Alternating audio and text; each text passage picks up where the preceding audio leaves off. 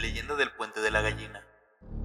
El Puente de la Gallina se encuentra ubicado a la altura del Seguro Social de Santiago Tulantepec, paralelamente a este, pero yendo sobre la vía del tren. En ese lugar cuentan que se aparecía por las noches una gallina con varios pollitos, que al tratar de atraparlos desaparecía. Quienes intentaron tocarla se llevaron el susto de su vida. Algunos cuentan que sentían como si una fuerza proveniente de quién sabe dónde los atrajera de la cabeza y del pelo hacia y les invadía un escalofrío. A la leyenda debe su nombre este puente. La llorona del puente Daila. Se cuenta que en algunas noches se escucharon alaridos de dolor que provenían de Ayla. Mucha gente asegura haber visto, sobre todo en noches de luna llena, y desde la época en que todavía se hacía uso de la carretera vieja Tulancingo, a una joven mujer que vestía de blanco una tenue tela que era sacudida junto con su larga cabellera por el viento. Algunos hombres, al intentar hablarle, se sorprendieron bastante al verla desaparecer. Dicha mujer fue varias veces vista en un patrón de madera del ex hacienda de Aguahuetita, a lo largo de la barranca de Palma, y que llega al puente de Daila donde por mucho tiempo se vio abundancia de árboles de los llamados ailes. También fue vista esta mujer en la ya mencionada puerta de Aguahuetita, conocida comúnmente Puerta Daila, Muchos obreros que venían a trabajar de Tulancingo a la hora fábrica Santiago Textil S.A. de CB por la carretera vieja vieron la aparición de aquella mujer e incluso personas fueron a excavar en la puerta de Ayla pensando hallar dinero. La señora Aurora Soto Ocadiz cuenta que en los agüehuetes de Bentoquipa, un señor de nombre Miguel, ahora ya difunto, le platicó haber visto a la Llorona. Otro señor de nombre Martín Soto Gómez en compañía de algunos amigos, al venir del cine de Tulancingo, en noche de luna llena, vieron a una mujer que gritaba, ¿A dónde los encontraré? Decían las personas del pueblo que tal vez esa mujer era un alma en pena y que por haber tirado sus hijos al río, Dios la había castigado. Por su parte, don Enrique Olvera García cuenta que su abuelito Cristóbal Olvera Arriaga vio a la llorona un día que andaba a caballo. Este tenía fama de que le gustaban las mujeres. Le invitó a montar era una mujer de vestido blanco, decía. Iba montada con él. Cuando quiso mirarla y al voltear se dio cuenta de que era un esqueleto. Leyenda del puente Daila.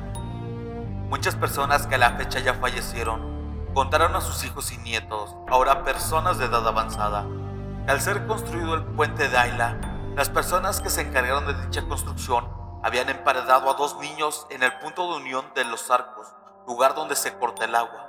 Con la creencia de que así el puente no se derribaría. En ese entonces se hablaba de la desaparición de unos niños.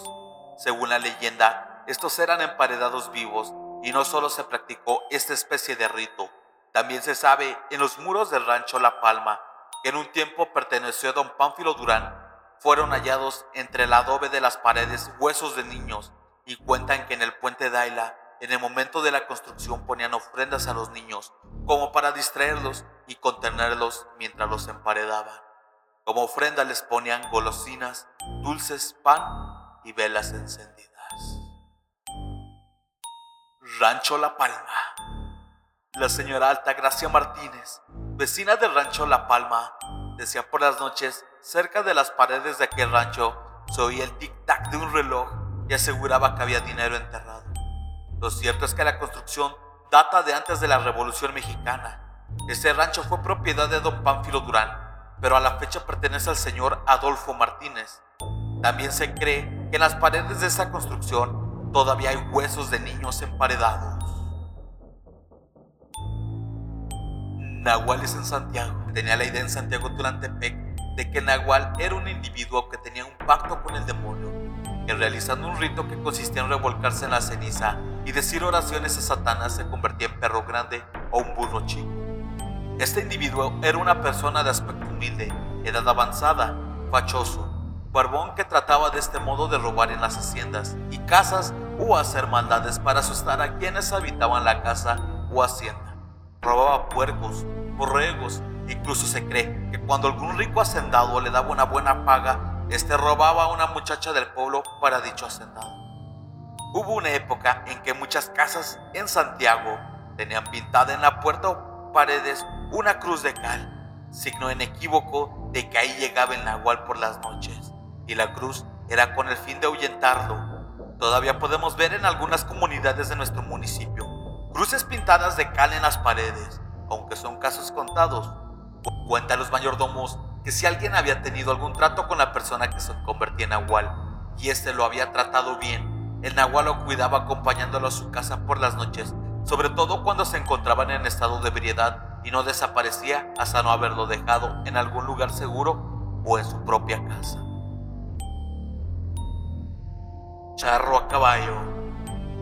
Frente al rancho de Chacalco, muchas noches oyeron pasar un charro que iba a galope en su caballo.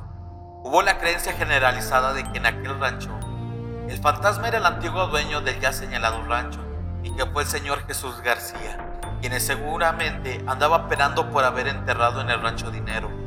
Incluso hubo quien lo identificó. Esta persona fue el ahora difunto Juan Soto Cádiz, también por el lienzo charro Cristóbal Olvera. Mucha gente ha perdido el sueño debido a que por las noches escuchan el trotar de un caballo a todo galope. Que piensan es un alma en pena.